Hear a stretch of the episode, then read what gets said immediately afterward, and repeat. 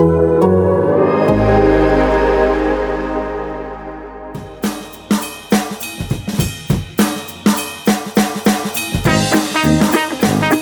what is going on, y'all? It is Tuesday, August 18th, 2020. Uh, and since it's Tuesday, that means it is time for a brand new Hold That Podcast podcast brought to you by The Athletic.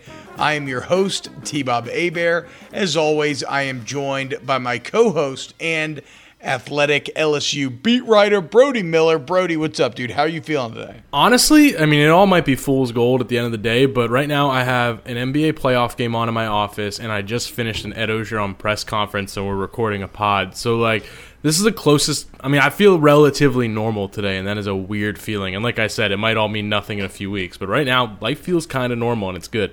How about you? It feels good, dude. It feels good. I mean, especially uh, if you listen to last week's hang dog kind of mopey, like life is pain, it's all over pod. That was an all-time Uh, pod. That that's the one we're gonna look back on, like Kanye's like 808s and heartbreak, and like, huh, that was different, huh?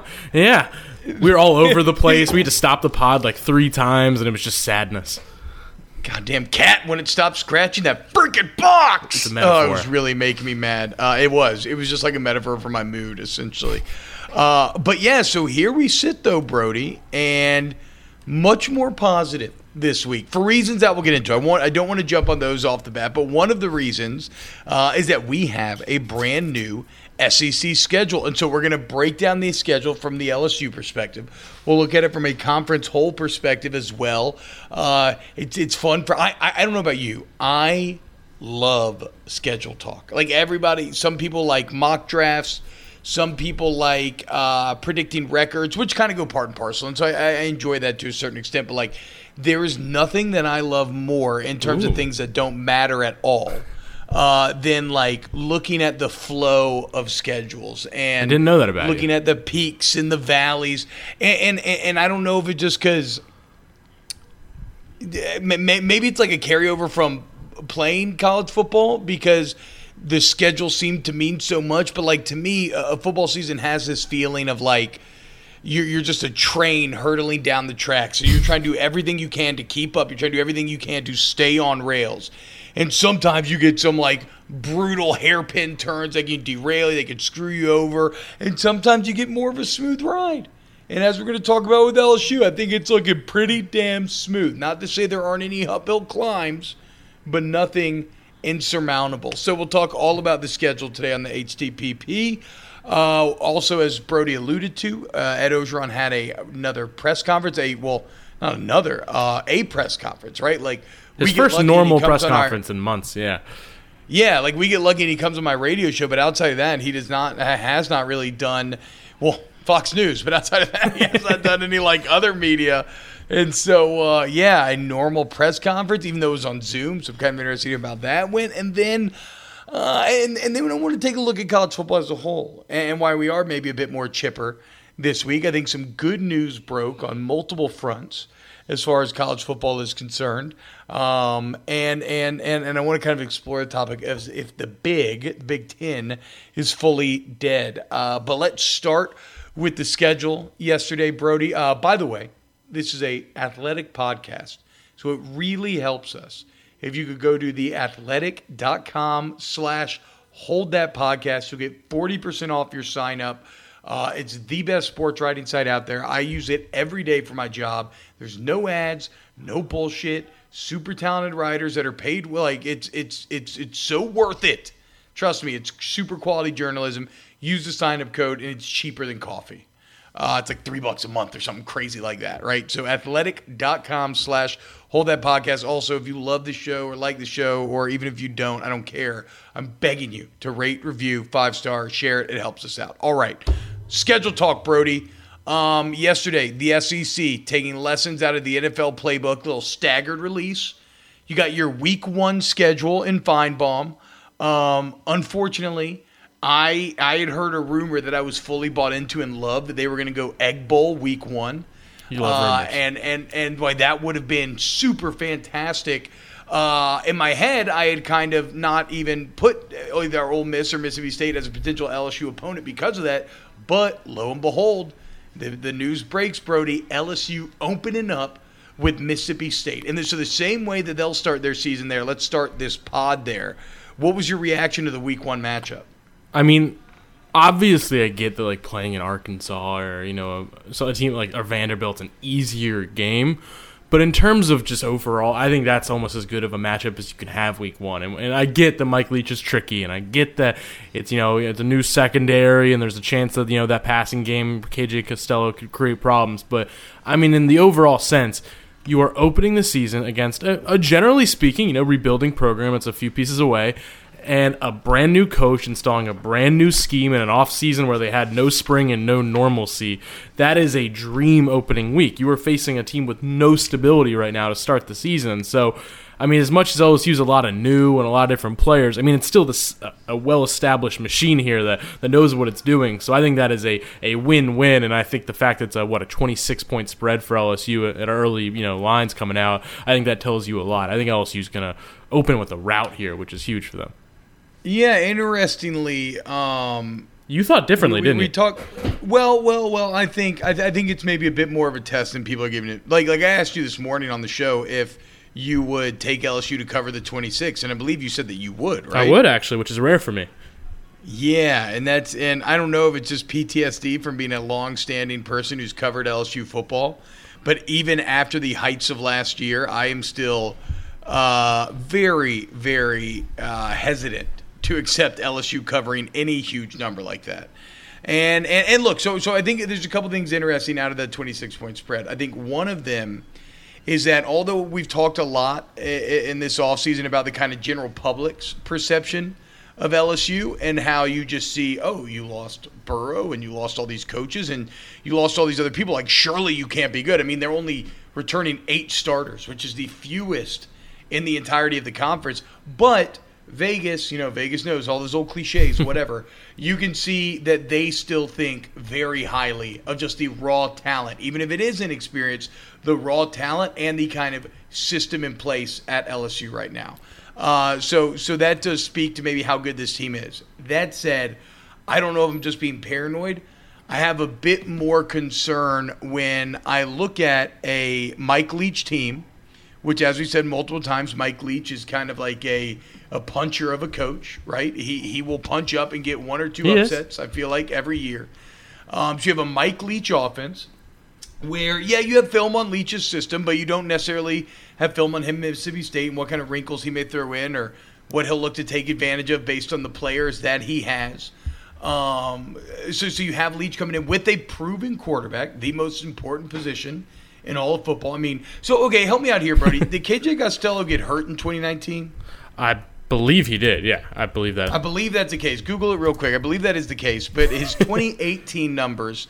Yeah. Um, I mean, 2019 he was off to a good start. He had two to one in touchdown interception ratio, et cetera, et cetera. But 2018, you're talking about a cat, 3,400 yards, 65% completion, 28 touchdowns, 11 picks. Okay, grad transfer new system, new quarterback. I'm not saying uh, like he is not Joe Burrow, but there are similar elements to the Burrow transfer in play there. And and and I don't think he has the same talent around him at all that Burrow got when he stepped into LSU. But like I think there's an ample case to be made to expect big things out of KJ Costello. And then you combine that with a new 4-3 defense you lose another veteran uh, guy in Kary Vincent out of the secondary, which we'll get to. He opted out, second player do so from LSU. Uh, and although you have a ton of talent replacing him, like I, I just still I, I think there's elements that make this a bit more, as you said this morning, Leach is an agent of chaos, and there's a lot of unknown variables in it that make this week one matchup, week one matchup, a bit chaotic for me. Yeah, I mean, no, I, I, I can't really like argue against anything you're saying in a logical way by any means. Yeah, I completely agree. I think KJ Costello, in the grand scheme of things, is probably going to be a pretty productive quarterback. But I just, and all the things you're saying are right. It's just the overall thing of one, I don't think Mississippi State's going to be good yet. Two, it's just I don't think you can underestimate how big it is that it's a bunch of new coaches with no normal offseason and a transfer quarterback. And like like we saw in 2018 like that doesn't like with Burrow it's it's pretty rare that that just like seamlessly works out. It almost never does that quickly. So I just think there's uh, so much iffiness going on in that situation. I, I and I don't. I mean, if, Yeah, if I'm being I honest, my I don't. Burrow, my Burrow comparison doesn't really hold up yeah, there either. Because, and also I don't really. I mean, there's shades, but like as you said, eh, it, it's a different situation because what happens to Burrow without the coaching transfer? Like he's still or without the coaching change, he's still good in his senior year, but he doesn't take the crazy Yeah. jump that he does. And- so it's not it's not one to one. And also, if like if I'm doing a power rankings in the SEC, if coaches I'm like confident are gonna like really handle a pandemic well and create structure in their team and keep things on the rails, I don't know if Leach is in my my top tier on that category. I, I have a gut feeling like you know I would put him on the lower end of people who really like. I think O is actually Orgeron somebody I actually would rank pretty high in how he would handle a situation like this. I don't think Leach is. So that's I just really kind of think they they rout this one, and I know we'll get to it, but I just think that the first month of the season is an absolute gift for LSU. Yeah, yeah. Um, hmm. Yeah, I, I, I- How about this? Because admittedly, look, I, I, I don't, I don't know a ton about Mississippi State's current talent level. I know they returned Kylan Hill. Um, they, they obviously bring Costello. Lost a good amount of transfers on defense. in. It's just, uh, do do you think that the offense that he, that the players that he has at Mississippi State, is is there more talent there than he had at Washington State? Um, if you're talking literal talent level, Yes, just absolutely, raw talent level, absolutely, right? yeah, I firmly Okay, I think thought that. so. Yeah, And But I, get just think it's more complicated relative to the yeah. conference, uh, relative to the conference, fit, things like that. I mean, I think we actually saw that with Moorhead, for example. I don't think that roster like even really fit what he was doing, let alone what Leach wants to do. Yeah, but one of the key things holding Moorhead back, on top of maybe just you know, I mean, the jury's still out on Moorhead, right? Or no? Is it? I don't know. Um, I think the jury's still like out on him. I don't think you can. I, I think like, it would be foolish like Leach, to turn. Leach has at least done it at multiple. Yeah, foolish to turn, but also I, I think it's foolish to just think that that that Moorhead is like an offensive Oh, yeah, yeah. success in the same way that Leach is. Like Leach has done it multiple places with multiple different uh, groups, and and when he stepped into that Washington State program. I mean, they were abysmal. They had had more players arrested than they had wins in the previous five years, and he got them to be pretty good. And and, and the turnaround was pretty immediate. Not not the not the entire turnaround, but like he had more success than you would have thought year one. So I don't know. I you give Leach athletes. I I, I Oh, yeah. now now I, I get you that like the camp thing, not having camp definitely hurts him, but I think Mike Leach could surprise people. All right, that's enough. Mississippi I was going to say I am shocked by how much Mississippi State time real estate was warranted in the first 20 minutes of this pod. Well, I love. Uh, I, I, I, I, I like the Mississippi State LSU rivalry. I, I think the two I'm fan with you. bases are actually very similar in a lot of ways. Even Firm though a lot agree. of times LSU fans may not want to uh, admit that They're actually the Uh, most So, similar. the rest of the uh, schedule, we, we we can break this down in. I guess groups of four. We'll just start with the first four. So you get Mississippi State September 26th. Then you go to Vanderbilt. Uh, super easy. Not much to say there. You should just roll again. Then you host Missouri. Um, is there anything, uh, does Drinkwitz and Mizzou do anything for you this year? Like, they're definitely not as bad as a Vanderbilt, but I certainly think about them in the same way that I think about Vanderbilt. No, I know what you mean. Yeah, they're definitely in the same boat for me. Um, but I'd actually put them in the Mississippi State category overall of, of a team that has like you know a respectable amount of of talent. Like I don't think Mizzou is some dumpster fire. I think Mizzou is an okay program. I mean Drinkwitz. I think one thing he has proven is he can get everything out of what he has. You know, like he one you know one season at, at Appalachian State and already you know so, like jumped right in and produced and obviously inherited a good team, but still point stands. So That is the interesting part about Drinkwitz. So the players at App State, when he left, are like, hey, yeah, you know, thanks. No disrespect to coach, but like the culture was already here. yes, hundred percent. He, but he, he bought into us. Yeah. So anyway, that is all a long way of saying I still think that's another game where you're probably still a 27, 28. I mean, you're home you're home that game, right? So that's a 28 point favorite game again. I I just really don't see any major I think Drinkwitz is probably a smart coach, can probably scheme up pretty well, make things interesting, but I just think yeah, I kind of think LSU routs that one too. And and I mean, we don't like I mean, let's just talk about in the grand scheme of things a little bit. I mean, yeah, LSU you could not ask for a better situation. You could not ask for a bigger gift. I mean, uh, and like I said on your show this morning, and I put it in my story last night. But I mean, like an LSU like higher up source, when I asked him about what he thought of the schedule, literally just said, it's like they were in my head. You know, that's this is exactly what LSU wanted to happen for the schedule. They wanted an easy warm up when you have a new quarterback and so much new on this team, and you have three games. You're probably going to be a 20 to five to 30 point favorite in all of them. None of your huge games are back to back. I mean, eh, obviously South Carolina, the Florida South Carolina Auburn stretch is tricky, but still, that's I mean, in terms of the rest of the SEC, that's as easy of a schedule as you can possibly have, and you have the new. It's like the SEC very much took care of its defending national champs. Yeah, yeah, and and I Verge Ausberry, who's an assistant athletic director at LSU, came on our radio program and basically confirmed that, uh, saying like using a basketball analogy, if you're the one seed, you play the eight seed. and it looks like that's like exactly how they handle it. Like Mizzou, y'all are bad. Y'all are the new guys. Uh, okay, you got to deal with the shit you get LSU and Alabama added to your schedule. Uh, so okay, so then let's run through it so you can understand what Brody's talking about. So we open with LSU opens with Mississippi State, Vanderbilt, Missouri, then Florida. So as Brody alluded to, you have this great kind of three game ramp up preseason where uh, yes, almost a preseason of sorts, where then you have to go to the swamp. You then will return home and host South Carolina. Then you will go to Jordan Hare and play Auburn. You will have a bye week and then you will host Alabama. And I want to focus on the middle portion because I, I, I believe that. Um, well, before you get there, so then you host Alabama, then you'll go to Arkansas, to A and M, host Ole Miss to end. Uh, so it does have a bit of a bell curve sort of feel, right? Easy yeah. beginning, peaks in the middle, kind of descending recovery. Um, which, if you're doing your Peloton, you should you know you should recognize that descending recovery. Uh, but but but one thing that I think, like when people hear you say it's easy, and then they just look at the schedule, they may be like, "Yeah, Brody, what are you talking about? Four in three out of your four games, like you have four games in which three of them are Florida, Auburn, Alabama. That's a really hard stretch, and and and it, it is just in terms of games, but that bye week changes everything. Also, the fact that you have South Carolina sandwiched between Florida and Auburn changes everything. It gives you a bit of a lesser opponent week where you know I think Will Muschamp's garbage. You uh, you take out the trash.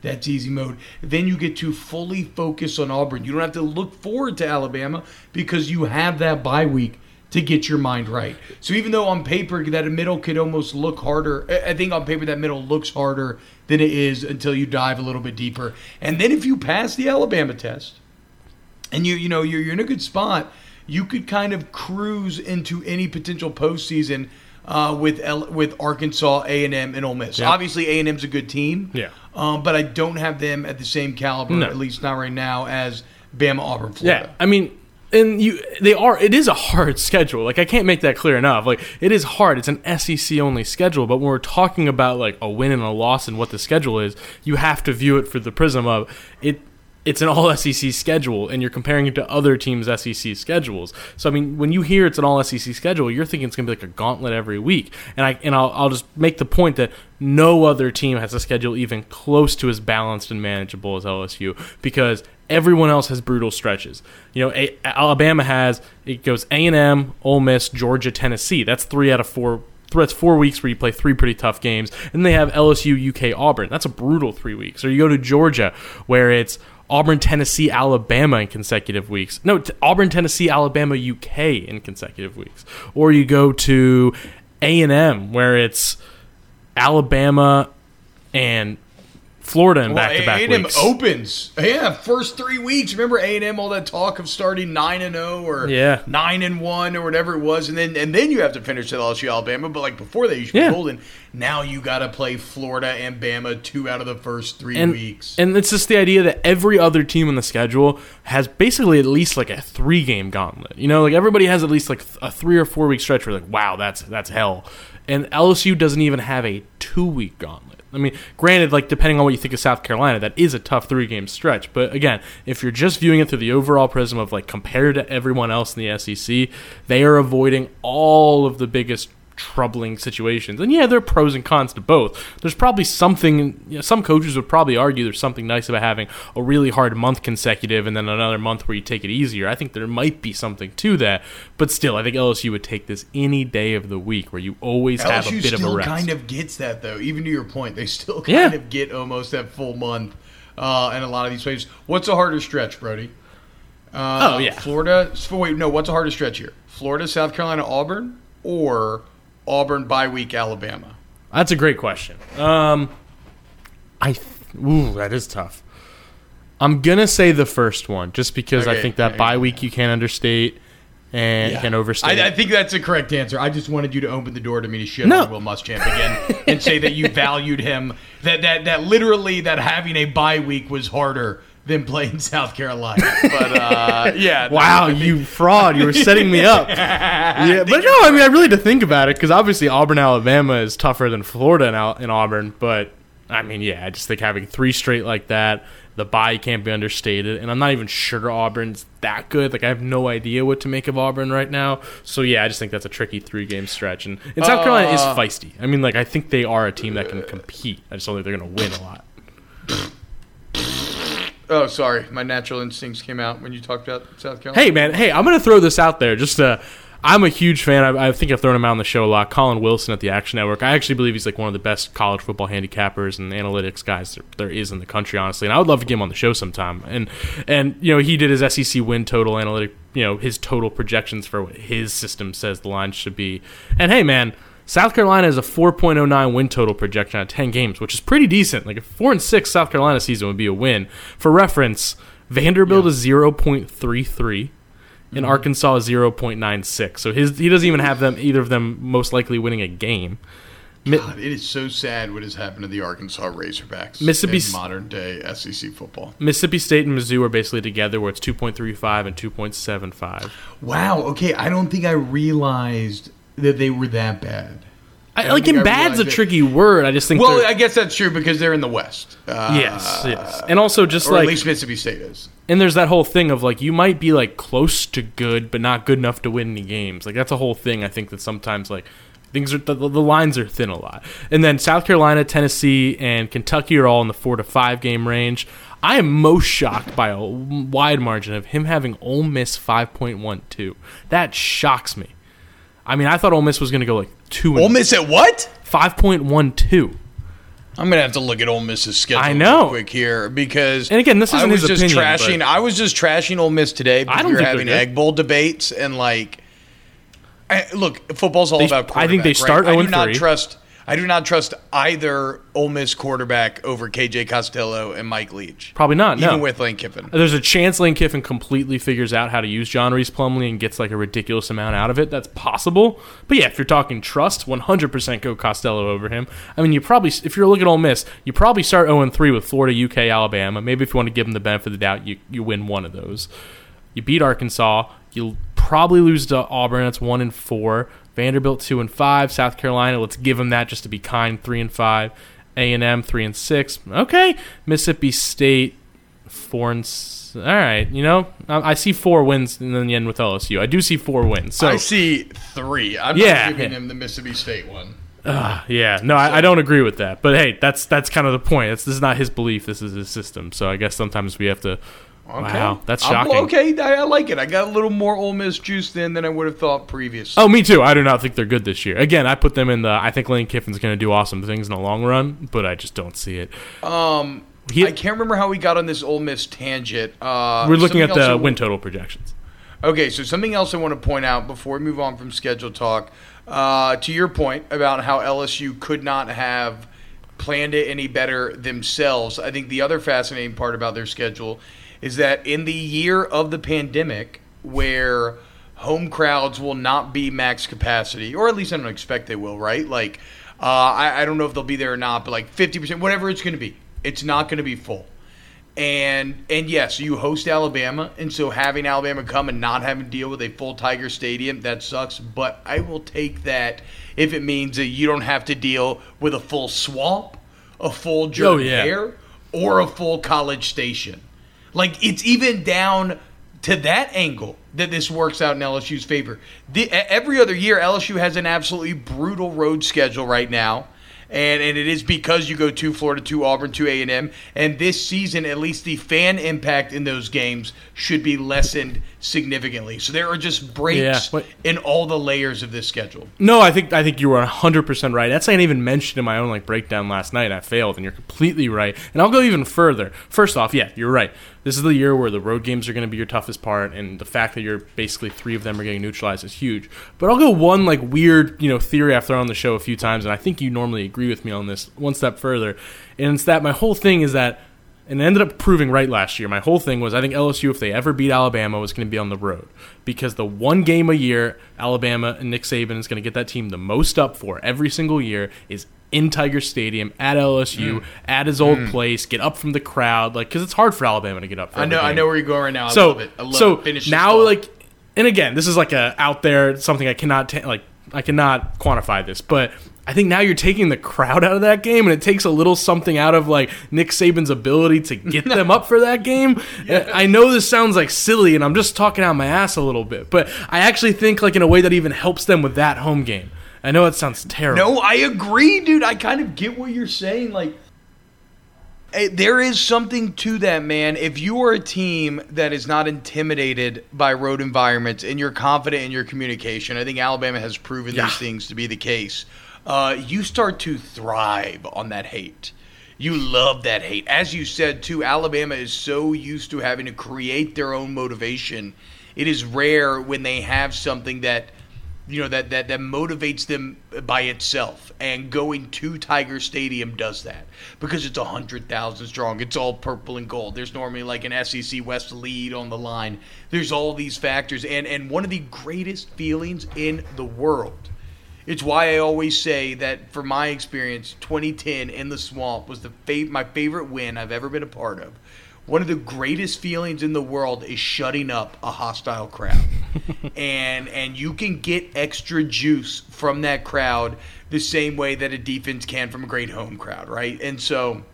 Uh, I, I love this take, as you said, next level. Uh, it's an angle I had not considered yet. So, the biggest winner out of the SEC schedule, I think, objectively, even though this is an LSU podcast, is LSU. Uh, which it seems like they, they you know they, they hooked up the defending champs and then there's like so they got two easy eastern opponents added and then it comes in a year in which you know they they always play Florida but then it also comes in a year in which you're playing South Carolina uh, which is a nice respite from the Georgia games of the last couple. So love it from an LSU perspective. Brody, I want to go conference wide. Yeah. Best games of each week. Okay. Um, do you have do you have this? poll? I, I have I have my opinions written down. I, I don't have them written down, but I, I think I know my answer for almost every week. And I'm just going to start with week one. And I think that one's really obvious because the week one slate's kind of schmeh. Okay, I have three. I couldn't. I couldn't Ooh. choose just one. I couldn't choose just I'm one. fascinated. Week one, I think it's obvious. I think it's Auburn, Kentucky. It's the only game Okay. of only game between two genuinely competitive teams. I feel like, and that's just a fun one of unknowns. It's like, what is that Bo Nix, um, Chad Morris marriage going to look like for the first time? UK, it's not a sexy team. It has like zero names on it, but it, it, it's really deep, really experienced, and there's a chance Kentucky's really good. I'm not betting on it yet, but I think they could be. So I, I think that's a really fun test where we're going to find out what both those teams are. Yeah, so that was the first one that I had on my list, and then I kind of threw in. Well, I did throw Sorry in. Mississippi State LSU because I think I think they may be a uh, a bit more competitive, like I said earlier, and and I just I, I think the Leach and the unknowns of Leach versus Pelini and working in Myles Brennan and everything else. I just can't get away from that. And then I threw in Florida Ole Miss. Yeah, I don't Uh, see it, but I think I'm I, wrong. want to see, and it might not, it might not, it might not be close. No, you're probably not wrong. I mean, it, it probably isn't close. I mean, Florida should be far Well, better. I'll give it to you. Miss, The- I'll say this for a your- range finding game. the betting line is only eight on that one, which really Okay, surprised hey. me. So I think you're on, at- you're probably onto something. Look at your boy, dude. Who am I? I'm Vegas. T Vegas. I've always said what that. They call T me. Vegas. Yeah. You're the guy who ah. hits one bet like first hour in Vegas, and you're like, I think I'm good at this, and then you go down Sunset like ten Strip? grand. Yeah. I Uh, won a. Uh, I won a. That's how I won my double bob stroller. Is uh, along with my buddy Mintz. He let me hop on a bet with him. I put twenty five dollars that Pat Mahomes would score the first rushing touchdown in the Super Bowl. Bam! Won like four hundred or something crazy. Got a stroller out of it. And the only reason I'm saying that is because that's like the first and only bet that I've ever really done I in my it. life. So to your point. All right, week two. Okay, week two. You lead off. Uh, A and M Bama. Yeah. obviously. Um, but I'm probably actually more interested in Auburn at UGA. really? Why's that? Yeah, because I think Bama will roll A and M.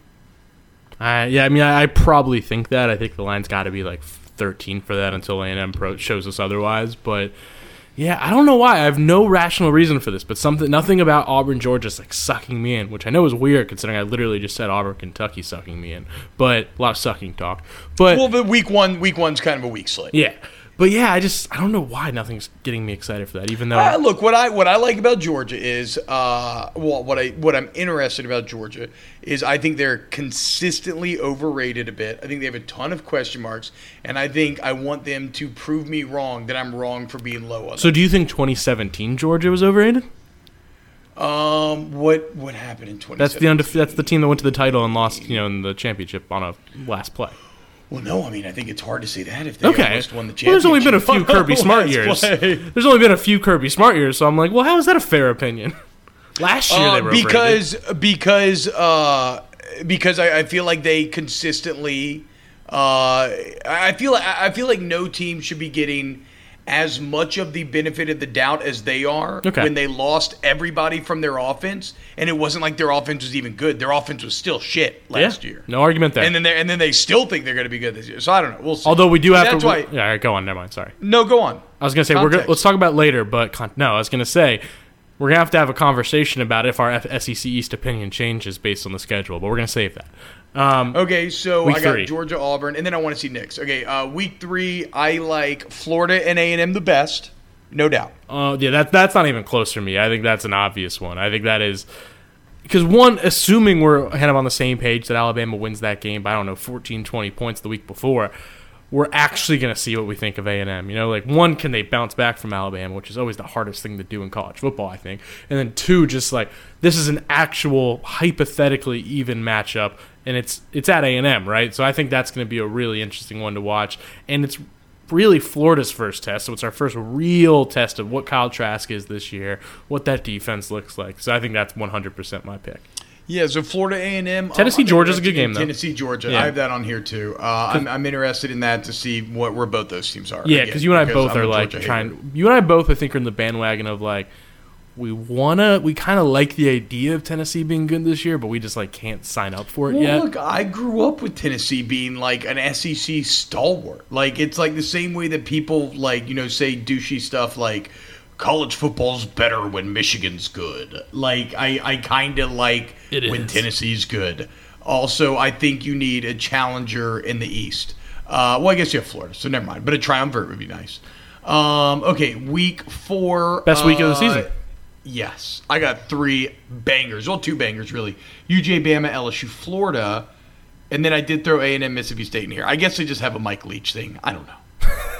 Wait, wait, which one? Mississippi State? Yeah, I mean, I don't see that. I don't see that one at all. If anything, It doesn't I- hold up. It doesn't hold up next to the other two at all. Now that I'm rereading this list. If anything, if I'm going to throw a third, I'm throwing Tennessee UK because that's the ultimate Brody game. Like if you literally Yes. made a Brody game, that's it. It's two teams that like I think are good and deep, but like no one's talking about them. They're two like 25 to 30th in the country quality kind of teams. So that's a Brody game if I ever seen it. But yeah, no, it's the best. I mean, A- Alabama Georgia is even before the cancellations, and even before anything. That was what the unanimous best college football game of the season this year. Yeah. I don't think anyone could argue that. So you have that the same week as LSU Georgia, which I'm not going to say it's. I mean, it's top five or six, right? So I think that's that's absolutely the best week of the year, and I'm not. We don't even need to talk about that much, but yeah, I mean, Alabama and Georgia yeah, is the best. UGA, game. Bama, LSU, Florida speaks for itself. Uh, so we go from the best week to what I view as the worst. I think you might be right. Yeah. Uh, week five, we're going to take a little bit of a break. We're going to relax a little bit, and we're going to watch UGA Kentucky. See, you know what? I've been since we're saying the same team so often, I'm going to mix it up, and Okay, mix it up. Mix it up. Mix it up. Um, Auburn, Ole Miss. I, I think that's the first time I'll Yeah. be like, you know what? I do want to watch Ole Miss this weekend. You know, that's the first one. That'll be dependent on if Ole Miss actually follows through on this like five win potential. And that's the tough thing because they're probably, like we said, they're probably starting 0 3. So, like, by the time they get to week five, like, they might be beaten up. Who knows? But it also might be the first time they really have a chance in a game. So, you could look at it either way. But yeah, I, I think that's actually like a, a weirdly fun game because, as, as we've said, there's a chance Auburn's really good, but there's also a chance Auburn's like a 5 and 5 team. Like, if that happens, I would not be surprised. So, yeah, I, I like uh, that is my, my, my sneaky pick. Week six is pretty garbage as well. Uh, LSU Auburn feels like the premier matchup there. Yeah, I don't think there's even like a slight contender with that. Yeah, I think that's definitely No. it. And I mean, unless you're into Vandy at Kentucky. Um, week seven, I have uh, Florida UGA, obviously. The, the, the, the, the matchup to decide the East.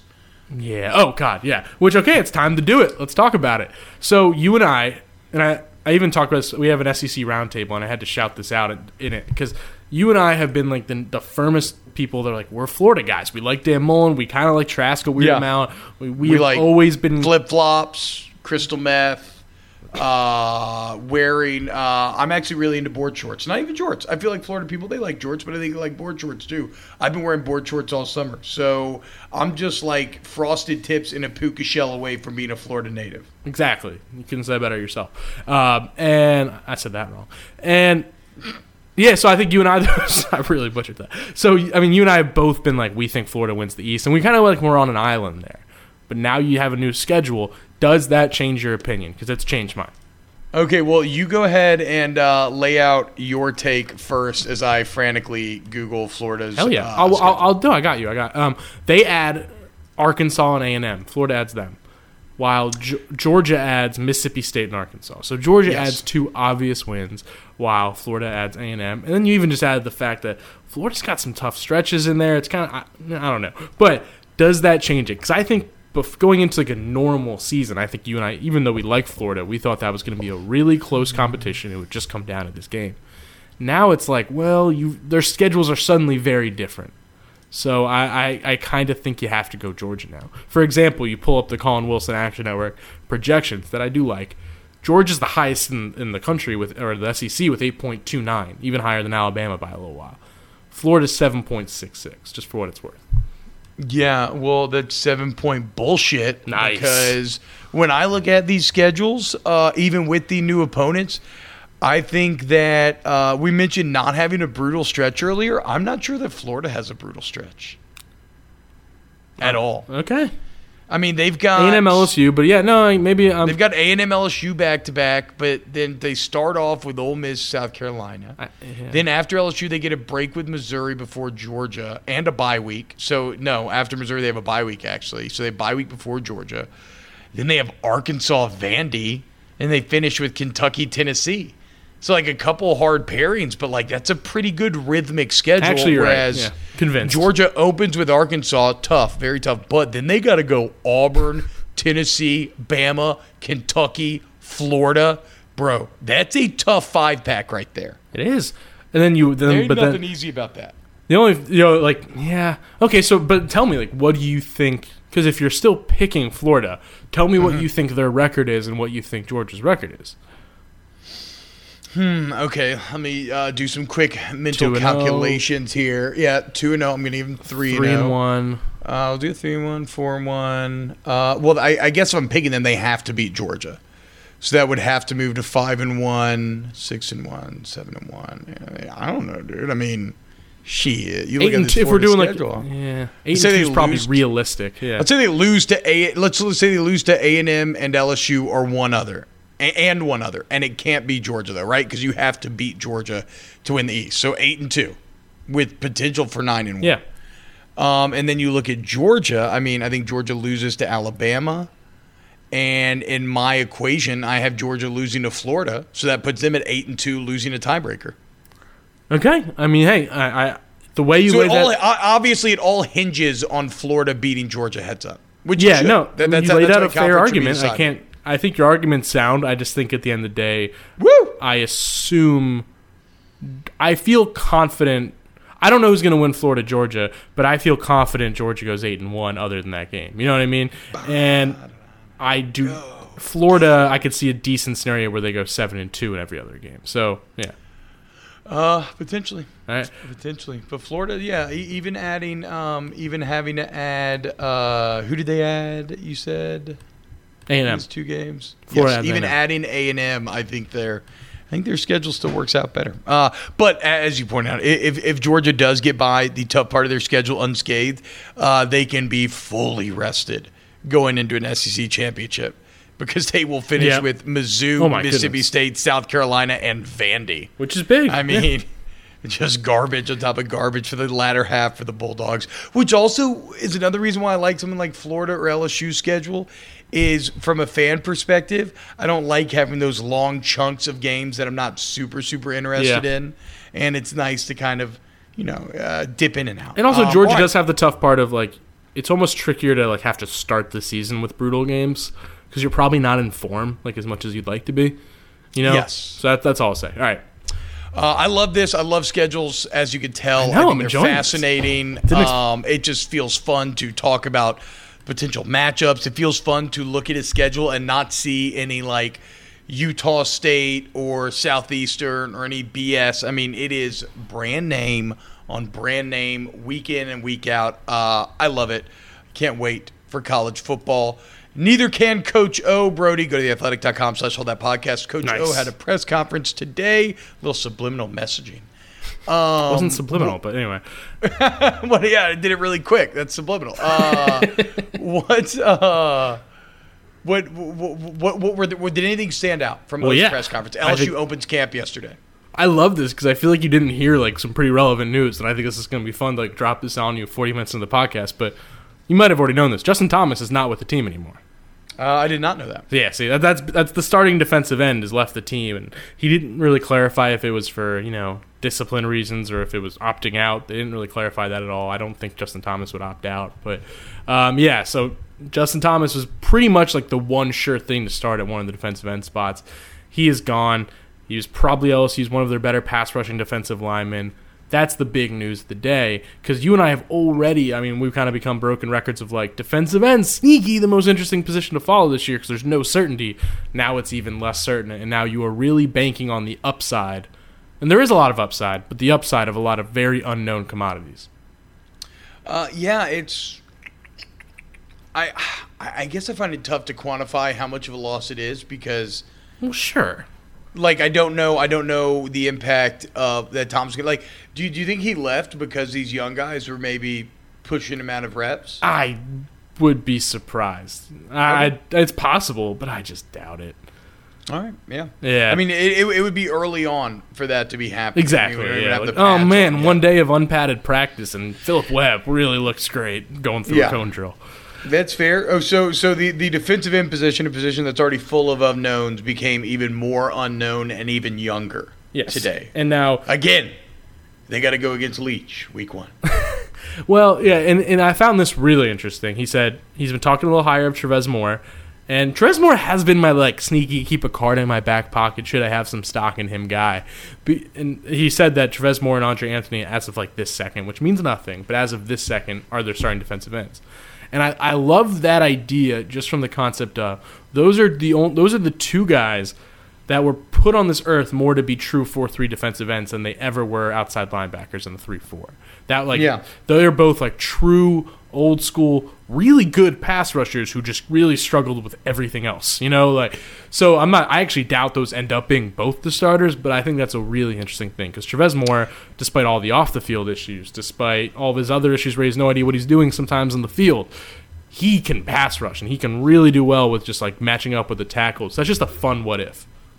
Yeah, and uh, I, it, it'd be cool if he, he made the field because I know that um, he he's been public. I mean, he's put stuff on social media. I know that like he's been frustrated and thought about transferring at times, and uh, I believe he put it out there on social media that he had COVID earlier and that like it affected his appetite and he lost a ton of weight.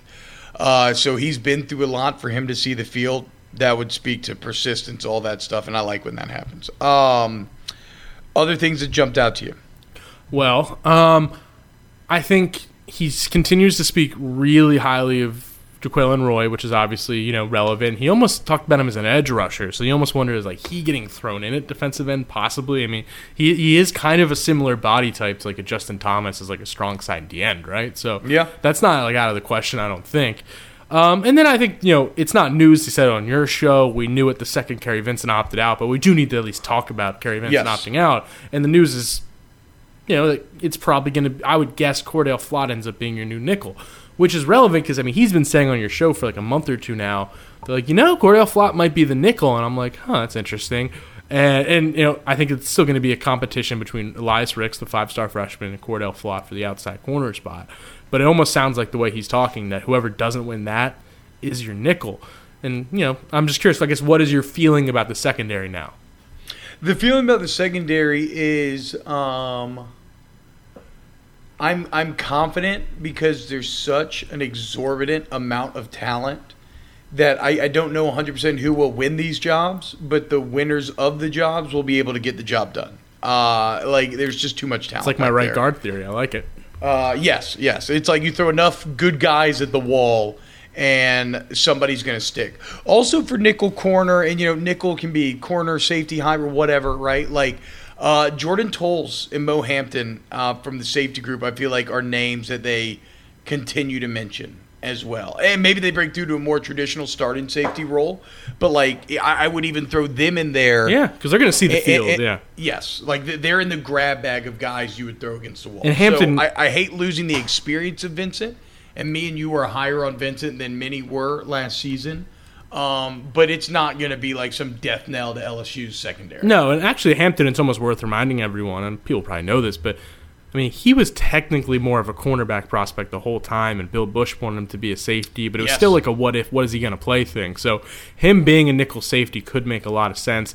Other just like tidbit I'll throw out there is that I have talked to a few people when Vincent did transfer, and they're people who weren't like, they're not the, let's put it this way, they're not the like, I'm trying to steer the LSU as good message, and they're like, Vincent wasn't practicing well. Like, yeah, like, you know, before he hmm. left and like workouts and stuff. So it, it might not be as big of a losses, but who knows? I don't want to like do that after the fact thing. I hate when people do that. Of like, well, he actually sucked, but I, I would, I just wonder. So I, I do think they're going to be okay at defensive back, like you said. They have enough depth and options there, and I do think Elias Ricks was already kind of winning that other corner job. So now being able to actually have a good a spot for Cordale Flott to play could or or Hampton or, or Toles or whoever. You know, it might be, and I hate to think this way, but it almost might be a better long term win because now you're getting more young guys in there. Yeah, that's. I mean, you're not wrong there. Um, anything else from the presser? Nothing big, I wouldn't say. No. Uh, Get to your they, They favorite- seem they seem high on Xavier Hill Yeah, th- guard. he's been the. Uh, go on, sorry. No, no, you go on. No, yeah, I mean he is. 'Cause I don't know much about him. Well, no, I think you and I have always heard the same thing. He's somebody like I remember hearing back in signing day, like I mean, he was the lowest rated, I believe, of the offensive linemen they brought in. But you just kept hearing them be like, they are really high on Xavier Hill, or at least in Yeah, term- that's true. In terms of like ready to play now, at least they clearly have always viewed Hill as the one who's like most ready to actually compete. So like. I don't know. Oh wait, we're missing the other big news of the day, which connects to the Xavier Hill part a little bit. It's Austin Deculus is out for a little while, and and I Yes, He's yes. gonna. I mean, everything. Let's put it this way. I think he's going to be fine. Like he's going to be available for opening day most likely. But that's relevant because that's one area. I mean, we've talked so much about the offensive line at nauseum this summer, and, and we've almost come around to being like maybe it's good, but you can't argue that tackle is the one spot where you actually are pretty thin. So now all of a sudden Cam Wire might be your right tackle, or, or Well, they said he said he said On- this morning. on your did he say uh, Doomerville or yeah, who's yeah. it? On Yeah, your show, he he's- said Doomerville and Charles Turner. Yes. And then today he also made sure to point out Cam Wire, who of course was the right. backup left tackle. So that's irrelevant. Yeah, but still, no. I mean that's that's surprising three. to hear Charles Turner out there. Right? You're talking about a center. He's your I thought he third was string gonna be the center. backup Yeah, like no. So that's big. I mean that's that's like uh, all three of those names, no matter what you think, is pretty questionable. So I do think Deculus will be fine for opening day, but it almost just more pinpoints that like if anyone gets hurt at tackle, like all of a sudden you're like, what do you do? No, I mean, look, there's there's a lot of question marks in this offense, dude. There's a lot of question marks. There's a lot of talent, but there's a lot of question marks. Um, all right, so I, I think is that is that it for the presser? I think that's all Think that so? it's worth talking about. Yeah. Okay. Uh, topic number three today, real quick, just a couple Quickie, minutes yeah. here at the end. Um, I'm feeling I'm feeling more confident about college football than I was last week, uh, and the reasons are a couple. Um, the main thing would be uh, this development of this F, this new FDA approved saliva test, um, which can be turned around uh, within a few hours. It has an 88 to 93 percent accuracy rate, meaning if you took it twice, it'd be 99 percent accurate. Um, there's also an idea of pooled testing for doing mass groups, but the main advantage of the saliva test, which was developed at Yale, funded by the NBA, um, and this is not just for college football. This is for businesses. This is for kind of society as a whole. The main advantage that it has is it's cheap. Yeah. Uh, a corona test right now costs about hundred bucks. A saliva test would cost four. maybe like consumer pricing goes up to 10 to 20 bucks, something along those lines. But if you are a school looking to test on mass, you are talking about a price point that is suddenly 20 times less than what it was previously. That's a massive deal, in my opinion. Uh, battling this thing, testing the ease of testing is the main. Um, it's it's it's it's the main hurdle to overcome. Uh, the other big hurdle to overcome would be students returning, and this is still incredibly sketchy to me. Uh, but I think in the interesting North Carolina news of the day, you have a blueprint being laid out that I think a lot of schools will end up following in one way or another. Where North Carolina came back, ton of students tested positive. We're seeing partying all over the place. This will probably happen throughout the country, but now North Carolina is going online only and still planning on playing football. Now, I, I don't know if other schools do that, but I think other schools start to think about okay, do we have our players go online only? and the rest of the student population could do it. Uh, with potential talks of the Big Ten maybe being brought back, there's ideas that there, there there's whisper, whisper, whisper, whispers, rumors. Don't take them too seriously. That that they're trying to figure out a situation how to create a bubble type of atmosphere. To me, that would be like players going to school online and then just going to the facility and back. Um, but but I think that there are there are ways and there are new technologies being developed that could help a football season take place. So that is an interesting way to think about it. That the the North Carolina situation is actually a positive, but I just view it as. I mean, I guess my immediate reaction is, "Wow, it's not going well with students coming back to campus," and I feel like no, why why would it? It never was. Well, no, no. I mean, well. yeah, no, of course not. but I feel like everybody I've talked to, I mean, has been like that's the number one thing, and I mean, like even though everyone's going forward, I think most in the SEC would kind of like I don't know. I feel like most college football tell you they're still going forward, but they still doubt football happens, and it, it was all kind of like.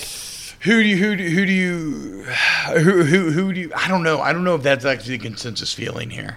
I don't know. I, I, I've some of it's from medical people I've talked to for stories. Some of it's from administrators I've talked to. But yeah, and then you go to and then all of a sudden it's like the whole thing I heard. I mean, I heard I was, for example, I'm working on Tulane's story, and and the Tulane, you know, head doctor who's actually the head of the entire American Conference uh, Medical Advisory Board has been, you know, he even said it's like we're waiting on how the student goes, and Labor Day is the big day, and the fact that it's already starting really bad with students is is is not a good sign. And then you're right that it is interesting that North Carolina is actually okay with going forward without students because that was a huge debate in this country. And that's the key part right there. But because I, if if if if the bat if if it comes to pass that students being on campus is untenable or not working, if North Carolina is pushing through I think instead of canceling, I think other schools are going to find ways to adapt and push through as well. I hope you're right. I hope they're okay with that. I hope the entire country like comes to that decision and and I think it's the smart decision and I think that would be better for college football. But part of me just really doubt there because there is that whole debate. You, we've talked about on the show. I mean, a lot of people are like, you can't do that because you know the whole the amateurism and admitting that students are a different part. I mean, athletes are a different part of the population. All those things. I'm just not confident that every like all these school presidents are actually going to be okay with sending some home and keeping others. And I hope they do. I mean, that'd be great for college football, and I think the smarter move for the country. I'm just not sold on that. It's just interesting though because it doesn't feel like the Big Ten's being applauded for shutting down, right? No. Like I think that Kevin Warren and the Big Ten thought that they would get kudos. And, and a lot of this just comes from the part of the country that we live in, uh, geographically, politically, and so it's it's just a different feeling than say if we were living in California where you haven't heard a pack or you haven't heard a peep out of the Pac-12 because they are being applauded uh, in ways for shutting down. Uh, but Big Ten country is a little more diverse politically, a little more all over the spectrum.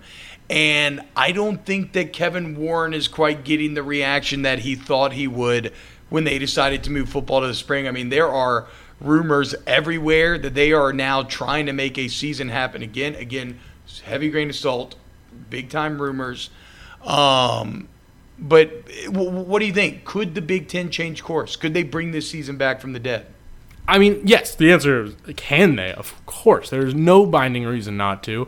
There's no I mean, the only reason that you Greg McElroy on I know. SportsCenter said that it would show weakness, so there was no I know, and do it. if you're making decisions during 2020, a year of just like absolute chaos and like everything going on, if you're making any decision on anything you're in charge of based on your own pride and embarrassment, which I don't think Kevin Warren is, by the way, but if you are, you should not be leading that organization. Like you should be fired if during this year of all things you're making decisions on that. That's terrible. And I'm, I'm, I'm not criticizing Greg McElroy because I I actually don't think Greg. I just don't think Kevin Warren would think that way. So I. I Yes, the answer is yes. Of course, you can reverse. I, I just think it's an easy argument for Warren to make. If the pool testing is the breakthrough that some are heralding it, or not the pool testing, the saliva testing is the breakthrough that some are heralding it as, uh, because if that comes to pass and it, if it's as effective as it maybe looks like it could be, then all of a sudden the leadership to decision to postpone instead of cancel or to delay instead of uh, cancel till the spring um, Looks very smart, Looks yeah. looks very smart uh, because it relied on, and this is something that Dan Carlin has talked about on a great common sense podcast, one that he doesn't do anymore because politics got so toxic that he just couldn't handle anymore, which sucks. he's a genius. Uh, but he he he had this one podcast where he's kind of going through the theory of like, okay, what happens when you get all of humanity's greatest minds working towards a single goal? How fast can you accelerate innovation? And in this, and he's talked about like climate change and things like that. But in this pandemic in 2020, we are seeing that just against COVID, right? Like all the top minds all throughout the country are actively working towards a single goal, and the the pace of innovation is staggering. When you look at the fact that there are already 27 vaccines going into human trials, uh, one of which coming out of Oxford and one of which coming out of California are are kind of being heralded as as they have a very good chance of working and could potentially be around by like November. And you think about this new saliva test being as accurate as it is. All of a sudden, you don't have to stick something up your nose. Remember, the beginning of this, not only are you either having to get blood work or stick something up your nose, but you are waiting days for results. And now, Yeah.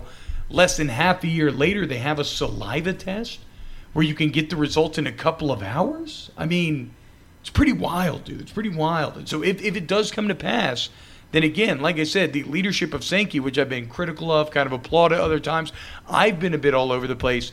His strategy of kind of just spitting out word salads while buying time ends up looking like the better one than does Kevin Warren, who who tried to be more proactive. And and look, this is all a giant gamble.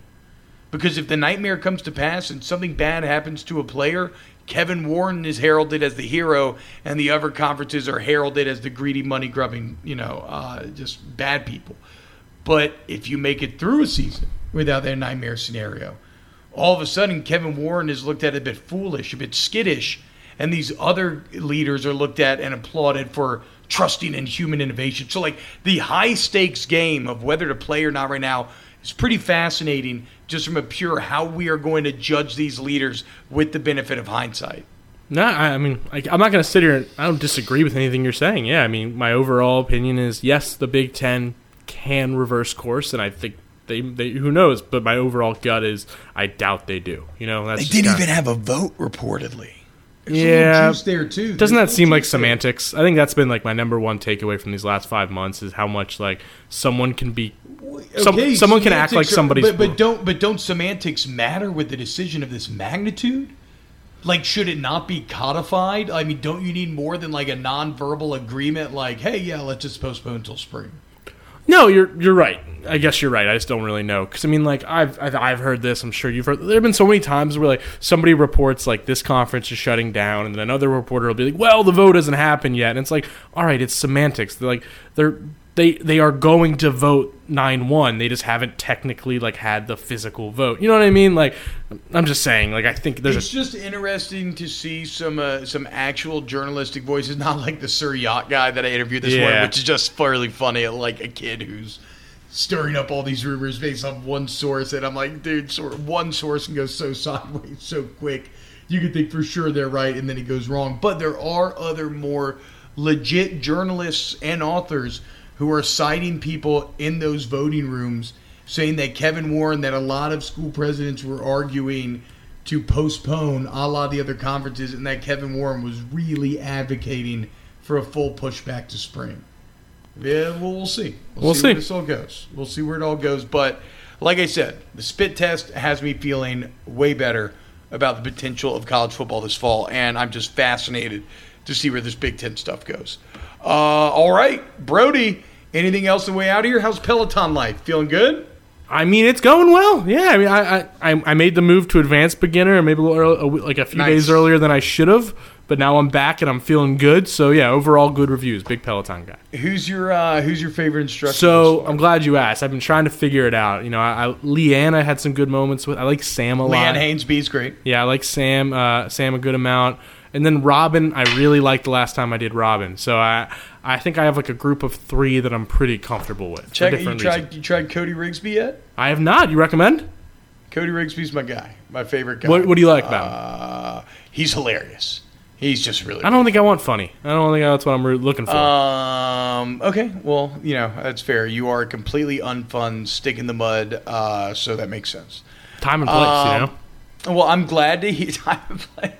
I'm glad. Some, sometimes the over motivational guys just don't do it. Those, I'm with you there. I don't want the guys like you can believe in yourself. I'm like, all right, guy. Like I'm. Which in, fine. I'm in my that's office. fine. on a I'm not here to shit on that. But yeah. Yeah. Exactly. Uh. Just try. Just try. it. Try out a little Cody Rigsby. I will. I will. And tell me if you don't have a good time. 100%. I'm gonna say. Also, Ally Love, ass kicker, and Jess King is crazy, but I kind of like her. Uh, so that is the whole We've all had that phase, podcast. Podcast. HTTP. Uh, go ahead and uh, rate, review, share it with your friends. Go to theathletic.com slash hold that podcast. Sign up 40% off. Uh, we're in a good mood today. Hopefully, we'll be in a good mood next week. See you next Tuesday. We're out.